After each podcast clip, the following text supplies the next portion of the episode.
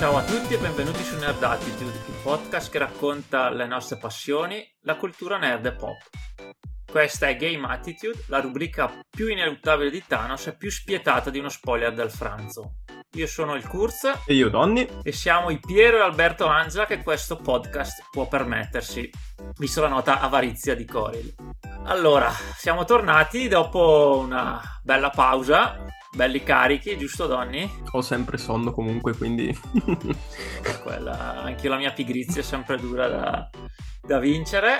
E visto che tutti, qui ok, ma sono presi dall'entusiasmo, c'è chi intervista superstar del gioco da tavolo, chi invece fa questa incredibile puntata sulle colonne sonore, che vi invitiamo a recuperare se non, se non l'avete fatto, se non l'avete sentite, che meritano entrambe le puntate abbiamo deciso quindi anche noi di diciamo fare un qualcosa di un po' diverso per questo inizio.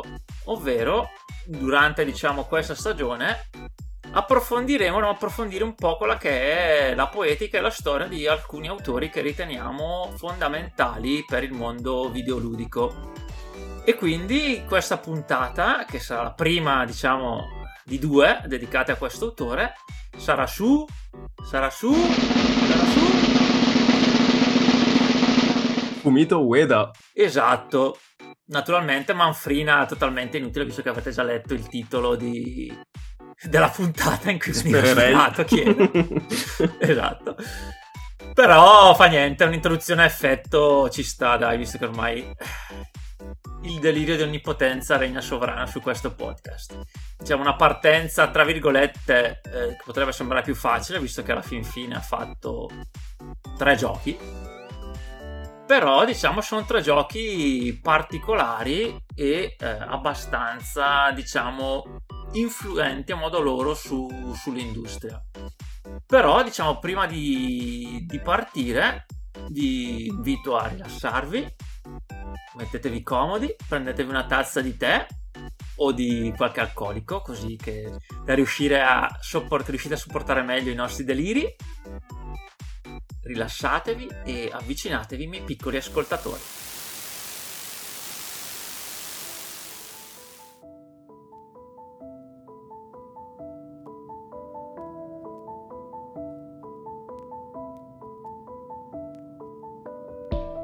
Allora, prima di cominciare ci tengo particolarmente a fare un piccolo shout out a Red Lights, che è un ragazzo bravissimo che ha composto le note che state sentendo proprio in questo momento, ha composto la soundtrack che rimarca quelle che sono le note di Castle in the Mist, una delle host di Ico, uno dei titoli del buon Ueda di cui parleremo oggi. E vi lasciamo il link al suo canale YouTube in descrizione. Vi consiglio vivamente di fare un giretto sul suo canale perché ci sono tante canzoni ispirate e tutte sono sullo stile lo fai, quindi se vi piace la, il genere e lo stile li andate sul sicuro perché sono anche abbastanza nerd come, come cover. Quindi abbiamo detto, parliamo di Ueda. Tu come l'hai conosciuto Ueda? Allora, io mi ricordo che tanti tanti anni fa, quando eravamo tutti più, più giovani, e tu probabilmente non eri ancora nato, eh, quindi compravo riviste, riviste di critica videoludica, quindi con, mi tra l'altro la prima volta devo aver letto un articolo su di lui su Console Mania che parlava appunto di, di Ico, di questo, di questo autore, di questo gioco molto particolare ma molto bello. E poi successivamente, eh, anche quando uscì Shadow of the Colossus, anche quello, ci fu un gran parlare nelle riviste, riviste un po' più spe- specializzate però anche se ero attratto diciamo da, quel, da quello che leggevo cioè attratto incuriosito non diciamo ero in un periodo in cui un po' di stanca con i videogiochi e quindi non Ico e Shadow of the Colossus non li ho giocati non li ho giocati quando, quando uscirono. Successivamente però in ricordo dell'hype che c'era per The Last Guardian, no? Ricordo quando venne annunciato nel 2015 c'era questa eccitazione incredibile, incredibile nell'aria quando fu annunciato, come stavo dicendo, alle tre, su questa ovazione, c'era, c'era gente che era veramente impazzita. mi si riaccese, diciamo, una scentina, ma va, fammelo recuperare. Quindi eh, comprai, diciamo, a scatola chiusa della Guardian. Però poi, siccome aveva un po' di arretrati, lo, lo misi lì. E diciamo, non l'ho giocato subito. Eh, come sai, penso anche a te, dici, lo giocherò quando ho tempo. E poi, beh, è stato sopravanzato. Successivamente, poi è uscito il remake di Shadow of the Colossus. Anche quello, voti altissimi, remake eh, incredibile. E ho detto, ma fammi, fammi dare un'occhiata, no? Fammi provare questo autore. E, ho sentito che era giunto il momento e quindi mi sono giocato in successione Shadow of the Colossus e The Last Guardian e sono rimasto veramente, veramente colpito perché sono... Eh, due opere indubbiamente particolari e non ci sono tanti, eh, anzi, forse no, secondo me non c'è nessuna cosa che gli si avvicini, sia come poetica che come modo di intendere proprio, proprio il videogioco. E quindi mi sono innamorato di questo autore. Purtroppo Ico non l'ho ancora recuperato per impossibilità, visto che la mamma Sony non ha ancora messo a disposizione come acquistabile il gioco dal suo shop, almeno farlo, acquistare in digitale. E quindi a questo punto aspetto sto vociferato remake che prima o poi sembra se ne parla sempre, spero che si decidano magari a fare un lavoro eccelso come quello che è stato di Shadow of the Colossus. Quindi diciamo questo è il mio rapporto in sintesi un autore che ho scoperto tardi, non fa parte diciamo della mia della mia infanzia, dei miei primi amori, però come tutti gli amori tardivi forse sono anche quelli più, più forti perché sono quelli un po' più ragionati. Tu invece? Eh, diciamo che to- togliendo la sezione delle riviste, visto che in, in tenera età non... Ero sempre, sempre, stato interessato al mondo videoludico, però mamma e papà non mi prendevano i libricini perché erano inutili. Quindi e anche io l'ho conosciuto tardi, Ueda l'ho conosciuto proprio grazie all'annuncio di The Last Guardian che, come dicevi appunto te, ha creato questo scalpore, gente che si strappava le vesti, eh, urlando al miracolo per l'uscita di questo nuovo titolo. L'ho conosciuto così, ho avuto modo un po' di pulciare i giochi, mi ero preso anch'io The Last Guardian con tanto di steelbook, ancora chiuso, aperto solo giusto per provare primi, la prima oretta di gioco, giusto per farmi un'idea su che, su che titolo fosse. Ho detto, bene, lo metto lì e me lo giocherò. Spoiler, non l'ho ancora giocato. Comunque si è avuto modo, un po' anche con la scusante, di, di questa rubrica dedicata a Ueda. E mi sono recuperato Ico, tra l'altro finito proprio questa mattina me lo sono recuperato. Di fresco fresco, quindi. Freschissimo. Purtroppo recuperato però con il, la versione del PlayStation Plus che comprende anche i titoli PlayStation 3 con il difetto che sono streamati, quindi c'è un piccolissimo ritardo nei comandi, se la connessione è sbarazzina spesso il gioco si chiude di colpo e ti tocca rifare tutto dalla, dall'ultimo salvataggio però dai, ce, ce l'ho fatta finirlo, mi è piaciuto parecchio come titolo. Non vedo l'ora anche adesso di recuperarmi sia Shadow of the Colossus che The Last Guardian. Così poi nel prossimo episodio potrò essere anche più, più partecipe de, in prima persona, diciamo. Detto questo, bando alle ciance, ciancio alle bande, iniziamo a parlare di, di questo signorotto, Fumito Ueda, questo ragazzo, classe 70. Allora, mentre lo, lo stavo, diciamo, studiando per capire un po', un po', chi era, mi ha colpito il fatto che si, si distacca parecchio da, da, quelli che sono altri autori nell'industria videoludica. Eh, non solo partendo dalla, dalla questione per quanto riguarda l'attuale e velenosa rincorsa al far uscire subito un titolo uno dopo l'altro, due all'anno se si riesce, se no si tiene la media di un gioco all'anno per Ubisoft. Mentre Ueda si è sempre distaccato da questa cosa, infatti è anche noto per la sua, eh, diciamo, ricorrenza con i tempi biblici per far uscire un titolo dopo l'altro. Quindi si dedica al tempo. Quindi diciamo che Ueda è il nostro numer- nume tutelare nome tutelare di, noi, di, questa, di questa rubrica, visto la sua pigrizia con cui rilascia i giochi. E un'altra cosa che mi ha incuriosito tantissimo riguarda proprio il suo background. Rispetto ad altri autori, lui è un po' l'antitesi. Altri autori si sono sempre comunque sia dedicati o interessati a quello che è il mondo dell'informatica, eh, magari del videogioco e a chi provava ad esprimere una, una forma d'arte tramite questo, questo, mezzo digitale.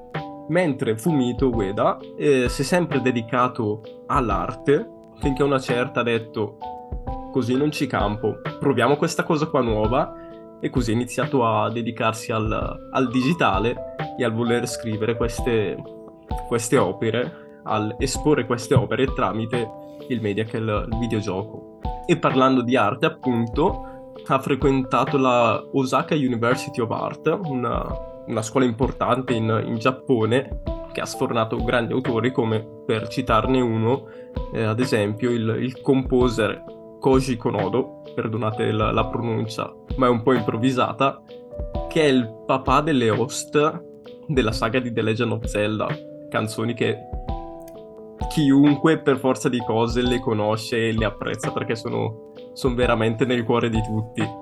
Esatto, un grandissimo compositore, veramente. Anch'io da non, eh, come si diceva, da non amante dei giochi Nintendo, però Zelda eh, sono sicuramente giochi molto belli e anche le colonne sonore sono veramente incredibili.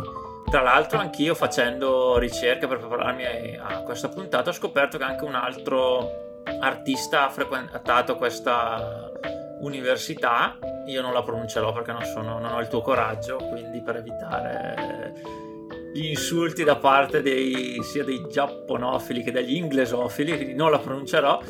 Comunque ecco, ho scoperto che questa università è stata frequentata da un altro eh, grandissimo artista che io stimo tantissimo, uno dei miei artisti preferiti, che praticamente amo ogni cosa praticamente che ha creato, ovvero eh, Hideaki Anno, per chi non lo sapesse, il papà di Evangelion di, di Nadia, il mistero della pietra azzurra e di anche altre opere incredibili, veramente. È un artista che anche lui proprio mi, mi piace molto, quindi un'ottima, un'ottima scuola, diciamo, visto la, il tasso di... Crea- ha creato belli menti. ne sono usciti. Direi, direi di sì. E come dicevamo prima, appunto, Ueda ha scelto questa scuola perché sin dalla tenera età si è sempre divertito a disegnare. In alcune interviste ha pure ricordato che uno dei suoi passatempi preferiti era proprio disegnare queste caricature stile manga di compagni di classe e una delle cose che più apprezzava non era tanto il suo disegno finale, ma più il vedere il, la reazione dei suoi compagni di scuola quando gli faceva vedere il, il disegno che aveva fatto. E si è sempre interessato appunto all'arte perché non la vedeva tanto come un metodo di raffigurazione di un paesaggio, di una persona o di, di un qualcosa, ma proprio più in termini creativi. Quindi l'idea di poter creare dal nulla un qualcosa l'ha sempre stimolato parecchio. Sì, difatti, tra l'altro quello che stai dicendo è vero e l'approfondiremo meglio nella seconda parte, ma comunque possiamo già dirvi che questo suo approccio poi l'ha mantenuto nel modo in cui lui, eh, diciamo, ha creato quelle che sono le sue opere videoludiche. Diciamo quindi questo particolar modo di intendere l'arte e la ricerca, diciamo, di eh, suscitare certe eh, emozioni nel in chi fruisce della sua opera, quindi in questo caso del videogiocatore, è simile, diciamo, e corrisponde a quello che, che hai detto tu, che, con l'approccio che aveva con la, la pittura. Che dopo comunque sia salterà di fuori di nuovo la, l'argomento arte, perché comunque sia l'ha, l'ha sempre influenzato, essendo oltretutto anche appunto il suo percorso di studi. Una volta scelta questa scuola, però, il, il buon Fumito Ueda si è dedicato a questa scuola con una delle sue principali caratteristiche che condividiamo un po' tutti, almeno io sicuramente, ma da quello che abbiamo sentito anche prima, anche Kurz è d'accordo, ovvero l'estrema pigrizia. Infatti ha dichiarato e l'ha, l'ha, detto più volte che di aver scelto come, eh, diciamo, specializzazione l'arte astratta. E questo non perché fosse appassionato dello stile, del metaforico, eccetera, ma come ha detto prima, per pigrizia, e appunto diceva, parlando appunto magari di compiti o lavori che dovevamo fare a scuola, la sua idea era, con l'arte astratta, puoi fare qualche scarabocchio due giorni prima di dover consegnare questo, questo compito, prima della scadenza, ed eri sicurissimo che andava bene perché è quella l'arte astratta. Che poi è un po' anche il mio approccio alla pittura, eh. Quindi Siamo... un giorno vi farò vedere le mie opere, le opere di arte astratta che, che ho creato e che creo. Che creeremo due giorni prima di mostrarli. esatto. e solo dopo aver completato gli studi con, uh, con l'arte, aver iniziato a dedicarsi a quello, ha capito che non, sostanzialmente non aveva futuro con il disegno, non era una, un mestiere che lo avrebbe potuto mantenere seriamente. Così si è lasciato alle spalle il pennello, in preda a una, a una vena di, di improvvisazione. Si è preso il, l'Amiga e ha iniziato a usare il programma, si dovrebbe chiamare Lightwave o Lightware 3D, che era un software appunto di modellazione tridimensionale. Modellazione italiano? Sì, sì, vai tranquillo. Ok. Modellazione poligonale. Non è modellazione, po- Mo- model... non è modellazione poligonale. Con questo software si è dedicato all'arte digitale. e così nel, nel, 95 inizia a lavorare, si butta nell'industria videoludica, inizia a lavorare alla Warp, dove lavora in principalmente in veste di animatore, ma con altri progetti addirittura arriva a prendere il ruolo di direttore in determinate scene. Questo qua succede nel gioco che io non conoscevo assolutamente, non so se tu magari lo conosci, che si chiama Enemy Zero. No, neanche io. Perfetto. e questo, con questo lavoro, poi in piccola parte quello, su, quello svolto su un altro titolo che si chiama abbreviato in Giappone D di Domodossola, però il titolo completo giapponese facciamo finta che non ve lo dico, ve lo cercate su Google se proprio perché è veramente lungo e complesso da pronunciare. E appunto grazie allo sviluppo di questi due titoli che ha iniziato ad avere lo stimolo di prendere l'iniziativa lui stesso e voler proporre quelle che erano le sue idee.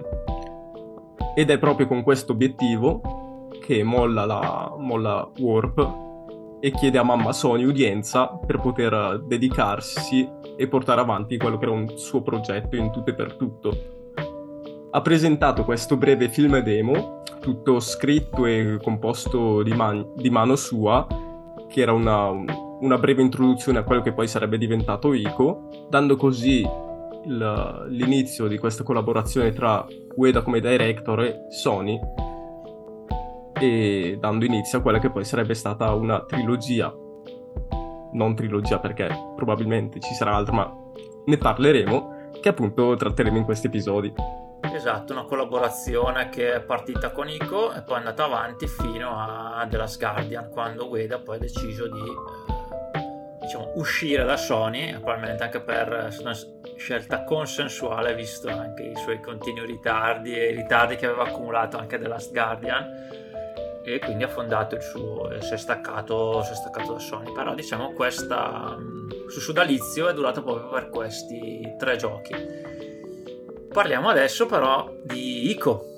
Però prima di buttarci a capofitto su questo titolo o su questi titoli visto che sono, sono tre quelli che tratteremo facciamo un attimino un piccolo recap diciamo su quelle che sono state le sue principali influenze in ambito videoludico. Una di queste ad esempio è Prince of Persia, che è stato un gioco al quale Ueda si è ispirato parecchio, soprattutto perché mm, ha riscritto quello che è il, genere platform, rimuovendo, rimuovendo, completamente l'aspetto arcade del, dei titoli, come quello che poteva essere ad esempio un sistema di punteggio graduatoria, focalizzandosi per lo più invece su quella che poteva essere ai tempi una fisica quanto più credibile perlomeno per quanto riguarda il media. Sì, esatto, mi ricordo anch'io di fatti che Prince of Persia, allora non ce l'ho mai avuto, cioè ci giocavo a casa di un mio amico e effettivamente la cosa che più colpiva appunto era, a parte la grafica che per i tempi era indubbiamente molto bella, era anche eh, la fisica, la fisica e poi anche il fatto che c'erano appunto i combattimenti, ogni tanto incontravi i nemici, eh, però era un gioco comunque che eh, si capiva che era, cominciava diciamo il videogioco a staccarsi un pochino dall'aspetto un po' più tra virgolette, grezzo e di che potevano essere tipo gli Space Invaders o giochi simili e acquistavo comunque con una certa profondità e una certa atmosfera anche che Prince of Persia aveva e che non era e che cominci- i videogiochi cominciavano ad avere al tempo che prima non, non avevano. Mm, mi ha colpito una cosa che hai detto, che appunto hai, detto, che hai citato, il fatto che in, Pristo- in Prince of Persia, ad esempio, c'erano pochissimi nemici, se capitavano. E uh, questa cosa qua la, la si nota parecchio nel, nei titoli di guerra. Parlo per lo più di Eco, visto che è l'unico che effettivamente ho giocato, che lì i nemici sono pochi. Poi un'altra cosa che condivide con Prince of Persia sono magari per quanto riguarda gli, gli scenari, per lo più eh, oppressivi, illuminati da torce, quindi con scarsa luminosità. Sì, sì, esatto. E il comparto audio che usa più effetti che musiche e tutti questi comunque sia sono curati con, con estrema precisione, sono a regola d'arte e soprattutto quello che era la cosa più che si distaccava di più dal, dal videogioco precedente per quanto riguarda come ideologia era il fatto che tendeva a voler riprodurre un'animazione dei personaggi quanto più reale cercando di proporre una fisica altrettanto reale anche se questo voleva dire dover appesantire comunque sia in un certo senso il, il gameplay. E un altro titolo a cui si è ispirato per la, la sua crescita nel, nell'industria videoludica è Another World, gioco che io non, con- non conoscevo, qua- che dovrebbe essere, correggimi se sbaglio, dovrebbe essere un'avventura grafica. Diciamo, eh, secondo me più che avventura grafica sono i primi, i primi passi, i primi vagiti dell'action adventure, un po' un misto, è un'avventura grafica però con delle componenti un po' più action. E secondo me eh, concettualmente era vicino, è vicino a Prince of Persia quindi anche lì atmosfere i nemici ci sono e non ci sono, però più che altro eh, sono appunto ci sono delle parti platform. I nemici non è un, appunto un, un gioco basato sui combattimenti, quindi bisogna cercare di capire come superarli piuttosto che eh, combattersi sfile, file, sfilze infinite di nemici. Qui ce n'è uno a quadro e devi capire come superarlo più che con l'astuzia che con la forza bruta eh, Another World, eh, allora ho un vaghissimo ricordo, anche quello poi mentre avevo provato a casa di amici.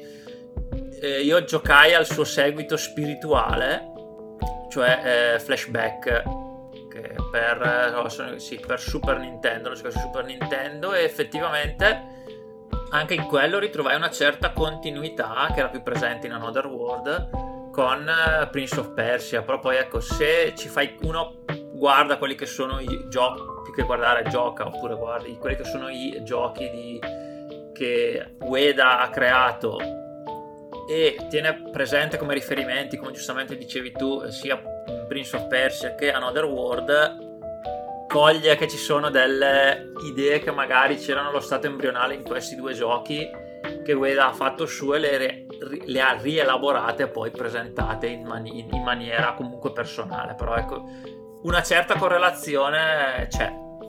Comunque sia Ueda lo diceva che Another World si era ispirato per lo più per quanto riguarda innanzitutto l'assenza totale della HUD. Per intenderci sarebbero le informazioni presentate a schermo per aiutare il, il giocatore, come ad esempio salute, statistiche utili su, sul come equipaggiato, oggetti che porta con sé, eccetera.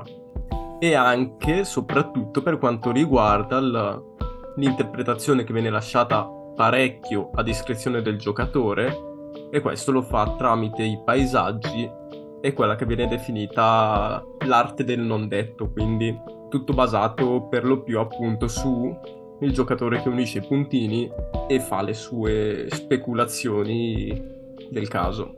Esatto, qui c'è con i giochi di Ueda di specu- di, da speculare, ce n'è, ce n'è e quindi così parte la, la sua avventura per quanto riguarda l'industria videoludica.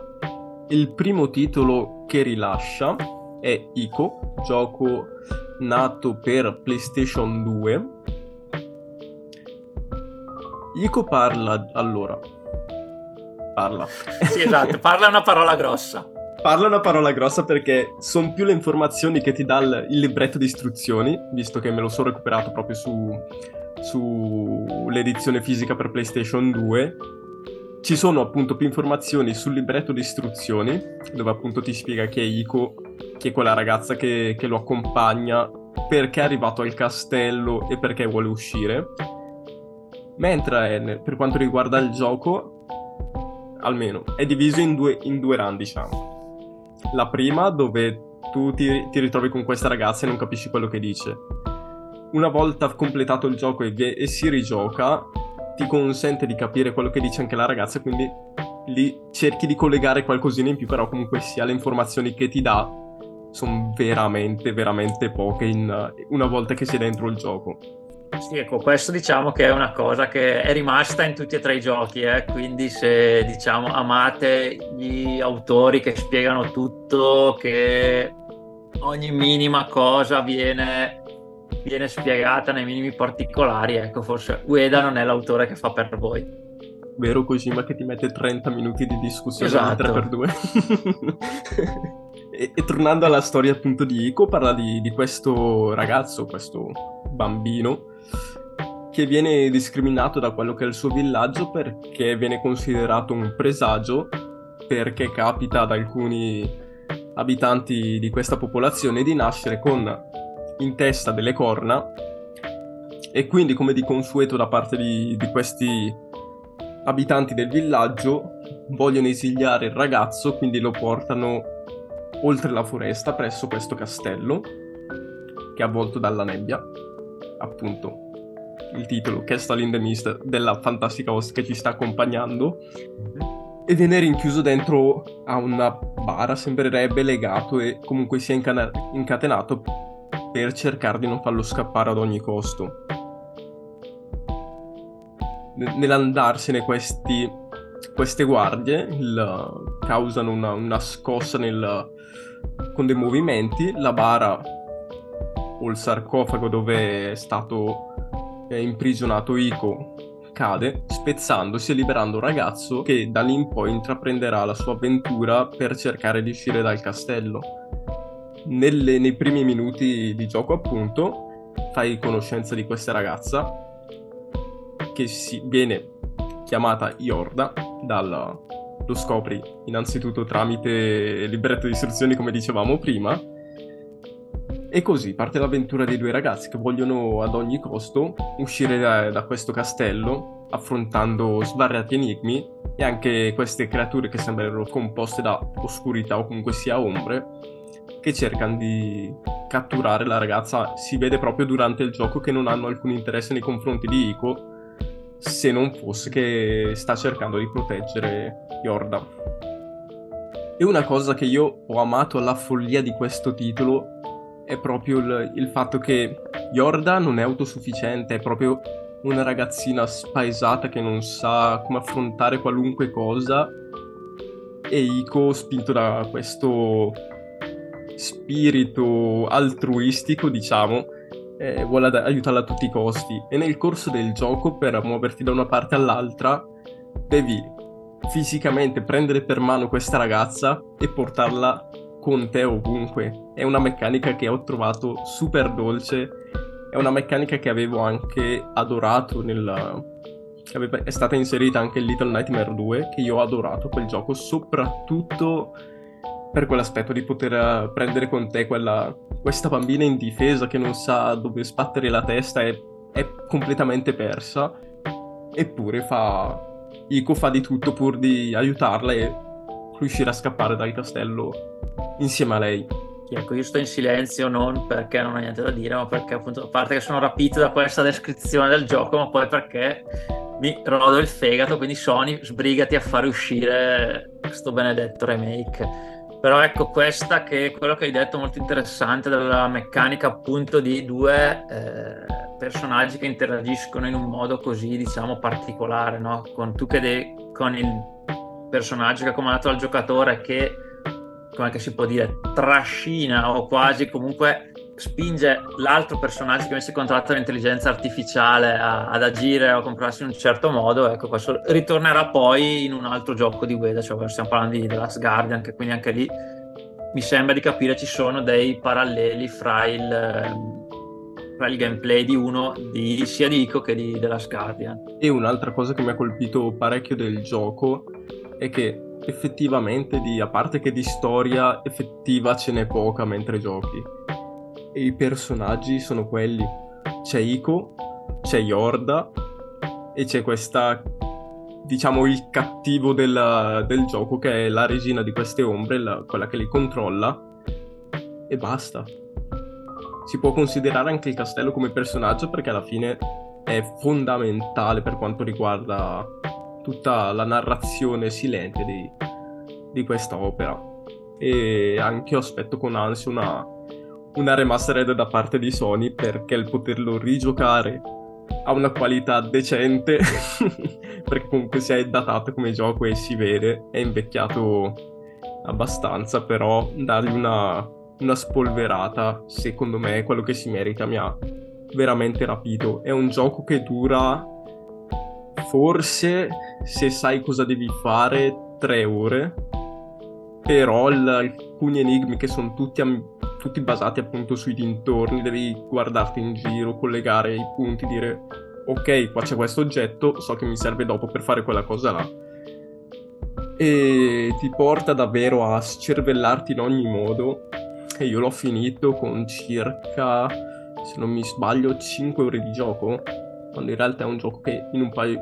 Se sai appunto quello che devi fare, in 2-3 ore l'hai, l'hai bello che finito. Eppure sfruttando parecchio quelli che sono i dintorni, gli ambienti e comunque sia l'importanza che ha la ragazza nella risoluzione di alcuni enigmi, comunque sia ti allunga senza farlo sentire minimamente, allunga il brodo. Poi passano gli anni, diciamo, e nel 2005 il buon Ueda fa uscire la sua seconda opera, ovvero Shadow of the Colossus è sempre lo stesso team che eh, diciamo lo ha seguito e ha realizzato ICO, che diciamo da qui in avanti viene soprannominato il team ICO, appunto, che può essere anche il nome del suo studio quando, quando lascerà Sony.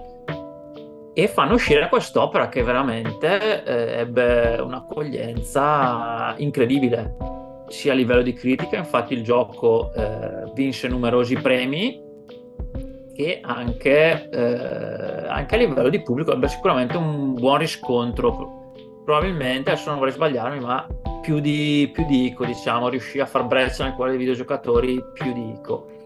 Ma di che parla questo gioco? Beh, brevemente, allora, anche qui c'è questo protagonista che viene chiamato semplicemente The Wonder, che ha l'obiettivo di salvare questa ragazza, no? Mono, che anche qui il nome lo sappiamo non dal gioco, ma da informazioni extra gioco. Quindi qui diciamo c'è un legame anche in questo senso con, con Ico. Non si sa come la ragazza è morta naturalmente e questo vediamo, vediamo, all'inizio del gioco. Vediamo all'inizio del gioco appunto il Wander che arriva in sella alla sua cavalla agro portando appunto il cadavere di questa ragazza. Arriva diciamo in questa terra desolata, quando non ci sono esseri umani, arriva in questo, in questo tempio e accede in questa, sta, in questa stanza, scusate, in cui ci sono eh, 16 idoli, se non mi ricordo male. Poi arriva, mette la, la, il corpo della ragazza sull'altare e a questo punto viene, mh, entra in contatto con questa voce, diciamo, cioè questa voce che gli parla di questo dio che si chiama Dormin che si offre di aiutarlo, di resuscitare la sua ragazza, però in cambio vuole qualcosa da lui. Per avere eh, questo premio, diciamo, da parte di questo dio, il eh, buon Wander dovrà recarsi nelle terre, in queste terre de- che circondano il tempio e uccidere, diciamo, quelli che sono 16 colossi. Una volta uccisi, Dormi gli promette, guarda, io ti resusciterò la, la tua ragazza. Quindi noi nei panni di Wonder dovremo in sella al nostro cavallo esplorare queste terre, trovare questi colossi e abbatterli.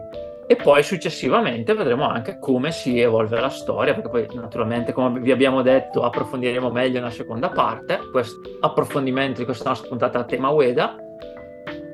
Però ecco, quindi noi dovremo recarci a cavallo, trovare questi colossi e abbatterli. Dormin è buono, è cattivo, cosa sono i colossi? Perché Dormin vuole che vengano eliminati? esattamente come diceva il buon Donny Perico, lo eh, viene lasciato tutto molto all'interpretazione del, del, giocatore. Anche qui diciamo un gioco che se sai cosa devi fare lo finisci abbastanza alla svelta, non a livelli di ICO, che ci vogliono secondo me almeno 6-7 ore se sai quello che devi fare, comunque ce le metti. Però anche qui è un gioco che più che sul combattimento, anche perché i colossi sono giustamente imme- immensi, l'uomo è piccolino, il, il, bello sta proprio nel capire, sono quasi dei, più che dei combattimenti, dei puzzle, eh, dei puzzle, capire come abbattere il colosso, dove sono i suoi punti deboli e come abbatterlo. E questo è indubbiamente una sfida perché alcuni colossi capire cosa devi fare, sono 16 colossi, sono anche vari fra loro capire quello che bisogna fare non è, non è esattamente sempre, sempre facile. Poi anche qui grandissima atmosfera, bellissima, colonne, bellissima la colonna sonora, incredibilmente evocativo e poi esatto, proprio come Ico è un gioco che richiede il suo tempo per essere diciamo digerito e per speculare diciamo su quello che possono essere che può essere appunto sia la lore del gioco ma anche la storia no? visto che è anche un'opera che sicuramente si presta a più chiavi di lettura ma di questo ne, ne parleremo in maniera più approfondita nella, nella, seconda parte. Ma quindi anche qua inizia un po' come Ico che vieni buttato in mezzo all'azione non sai perché il ragazzo si trova lì e ti dicono vai fai quello che devi fare basta. Anche qua in media res vedi solo il gioco, come dicevo, inizia con tu che arrivi in questa terra e fai, diciamo, tra virgolette, patto col il classico patto col diavolo, no? Io ti offro, lui, questa divinità, ti offre un qualcosa, però vuole qualcosa in cambio. Sarà un bene, sarà un male, lo scoprirai. E poi successivamente comunque ci sono degli eventi che, anche qua delle cutscene, soprattutto verso la fine, che ti permettono di capire un po' quello che è stata la, eh, la backstory, diciamo, quello che un pochino è successo prima e anche chi è Dormin, che cosa vuole, cosa è successo, quali sono stati gli avvenimenti precedenti, anche non solo quelli che riguardano il Wonder, ma anche le, la storia di questa terra, no? Perché tu ti aggiri, vedi queste rovine incredibili, cioè un pochino ti svela un qualcosa, sì, come Perico, però ecco, non, diciamo, non, bisogna aspettarsi gli spiegoni, va molto anche qui a, a interpretazione e a ricostruzione. Ti romperò le scatole perché diciamo un po' mi sto anche preparando anche per affrontare questo titolo e poi sarà anche con The Last Guardian, quindi te ne farò un po' di domande. E volevo chiederti appunto se anche Shadow of the Colossus, cioè almeno mi mi è parso di capire in base a quello che hai anche appena detto, che anche questo titolo per essere capito meglio comunque sia, necessita quasi per forza di una, di una seconda run. O sbaglio? Uh, allora, secondo me no, nel senso non c'è una meccanica come quella di Ico, appunto, che con la seconda run sblocchi la possibilità di capire quello che eh, ti dice la, la ragazza. Quindi da questo punto di vista, secondo me, è abbastanza, eh, come si può dire, anche una run basta più o meno per farti un'idea, per capire quello che, che è la storia, diciamo. Per quanto sia molto, tutto molto metaforico, tutto molto si basa sulla ricostruzione, una run secondo me è sufficiente. Certo, rigiocandolo magari con il senno di poi e comunque sapendo le rivelazioni che ci sono, che ci sono verso la fine, magari apprezzi di più i dettagli, eh, capisci perché, ah, ok, è per quello che è successo questo determinato evento. Ah, okay, però, però, ecco... Non ti obbliga sostanzialmente, a differenza no, di... No, no, no. Ah, ok, chiaro. Anche perché, diciamo, non è un gioco lunghissimo che magari arrivi alla fine non ti ricordi bene quello che è successo all'inizio e quindi devi rigiocarlo perché, ah, ok, per collegare bene che sono i vari eventi e le varie informazioni che ti dà il gioco. No? Mm, è anche un gioco abbastanza breve, cioè non, è, non, sono lunghissimi i giochi che fa Ueda, quindi no. anche verso la fine, anche chi come me o come il buon Coril non ha una memoria esattamente di ferro, riesce comunque a ricordarsi quello che è successo. Poi certo, rigiocare un'altra volta male non fa, visto che parliamo di, di un capolavoro. Quindi finito nel 2005 esce questo, il buon eh, Shadow of the Colossus e il buon Ueda dal 2007 dice va, va da Sony e dice va io avrei un'idea per un, per un altro gioco e quindi qua inizia la lavorazione di The Last Guardian. Lavorazione che però è stata parecchio travagliata. Mi ricordo allora questo gioco fu annunciato proprio nel 2007, quindi si scoprì che era già era iniziata la lavorazione con un primo trailer in eh, CGI. Successivamente il gioco viene annunciato nel 2009 durante le tre da Sony con il, un primo nome di Project Trico. Si sperava di lanciarlo alla fine del 2011 per PlayStation 3, quindi come esclusiva Sony naturalmente problema è che ci sono anche qui ritardi, complicazioni anche a livello tecnico che portano molto probabilmente poi alla separazione di Fumito Ueda da Sony eh, nell'anno appunto nel, nel, 2011. Ueda rimane comunque a capo del, del progetto e quindi diventa quasi quella che in gergo viene chiamata un uh, vaporware, cioè quei giochi che boh, non si sa bene che fine fanno e si, si pensa che siano stati abbandonati.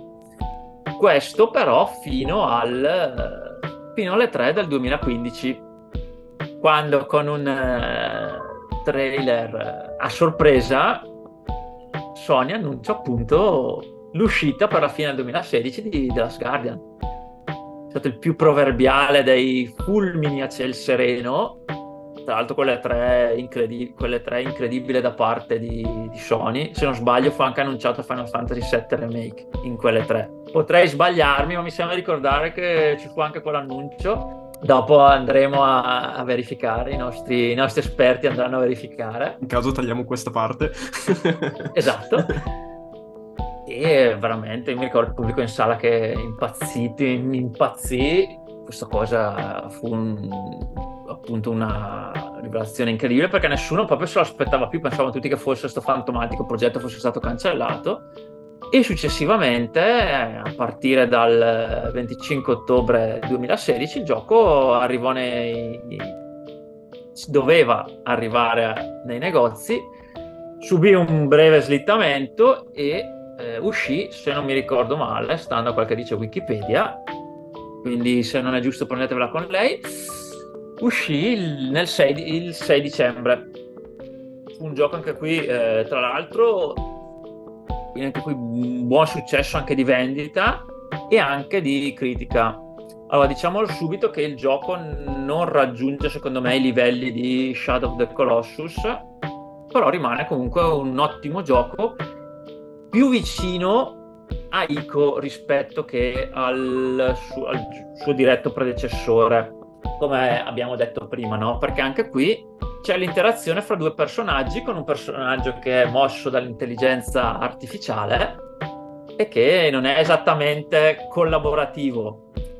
In breve, la storia è questa. Allora, la storia appunto si apre con eh, il protagonista che è già adulto che ci eh, narra appunto, ci eh, racconta quella che è stata appunto l'avventura di... Eh, la sua avventura.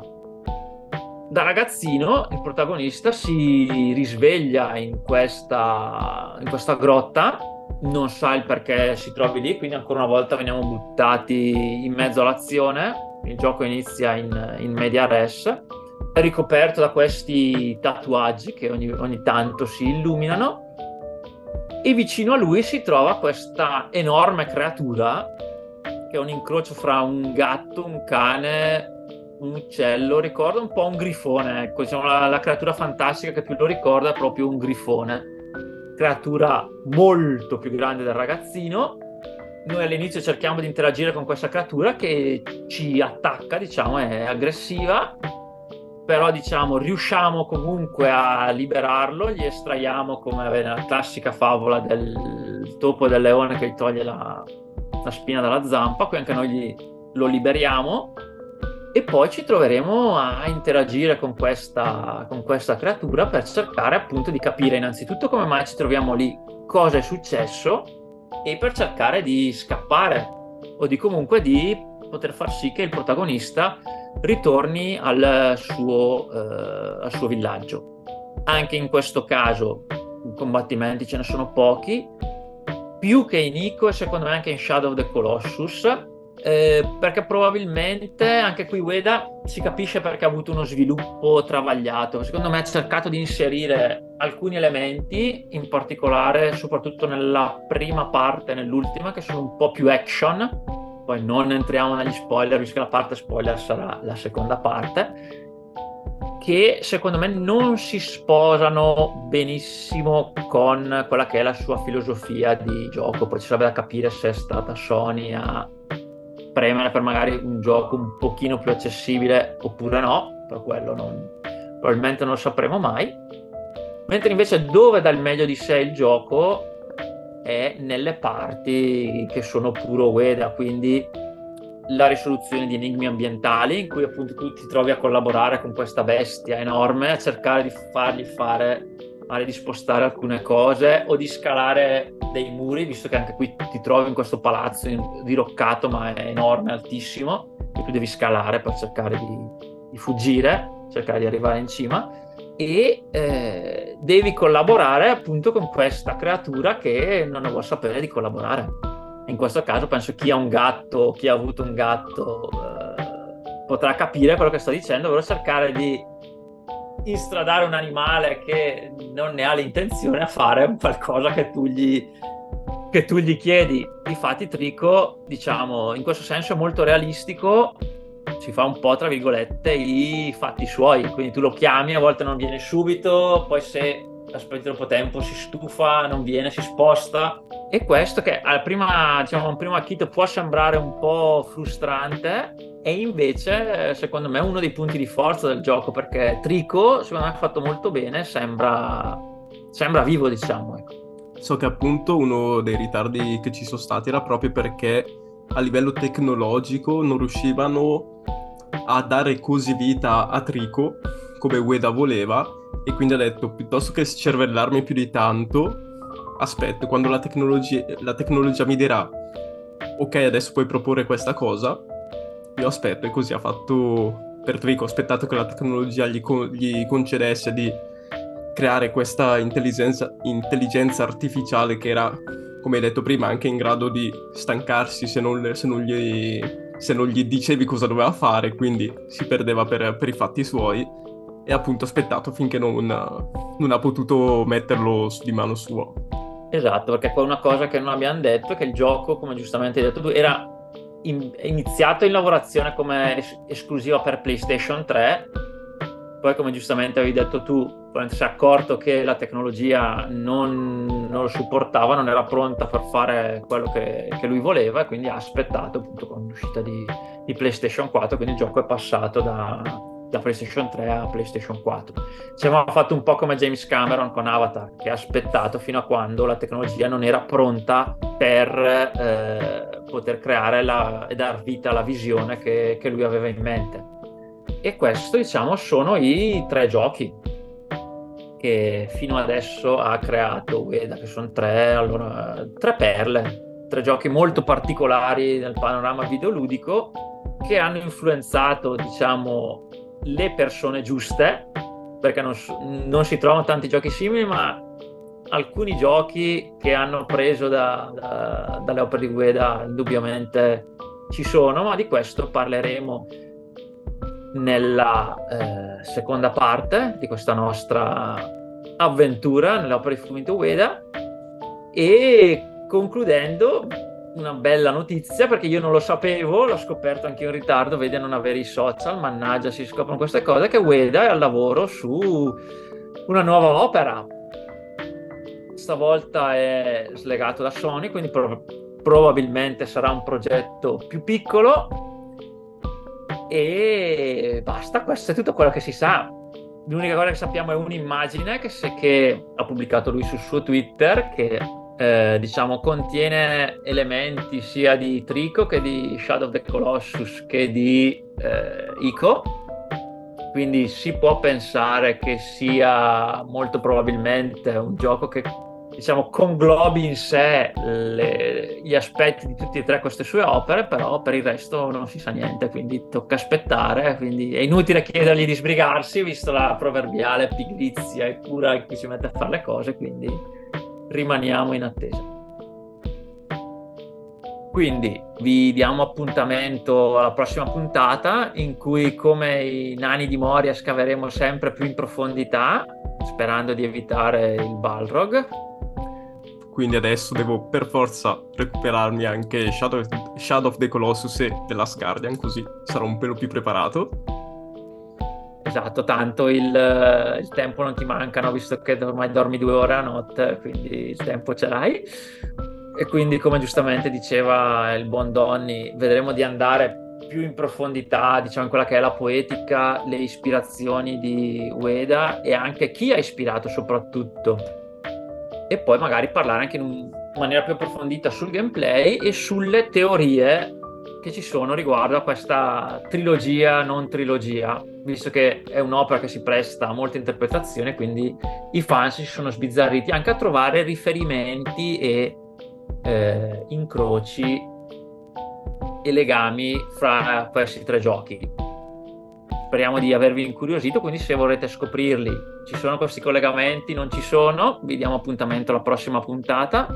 Vi ricordiamo che se magari c'è qualche gioco che volete recuperare, speriamo di avervi incuriosito a recuperare almeno queste tre perle di, di Ueda, potete farlo tramite il nostro link Amazon, a voi non costa nulla, a noi dà una mano per il, per il podcast, anche se volete comprare altre cose, ne con una lavatrice o una macchina, passate dal nostro link e ci date comunque una mano. Un, un altro shout out al buon ragazzone che ci ha composto queste stupende note di Red Lights, lasciamo anche il suo link al canale YouTube. E ricordandovi che su Spotify potete attivare la campanellina per non perdervi nessuna delle, delle nostre eh, puntate, le puntate sia della, di Game Attitude che delle altre rubriche del podcast. Vi ricordiamo che da poco siamo disponibili anche su eh, Apple Podcast, quindi ci trovate anche su quell'applicazione se qualcuno come me la usa. E ricordandovi che la natura di una cosa è quello che conta e non la sua forma, sayonara, bye bye a tutti. Ciao ciao!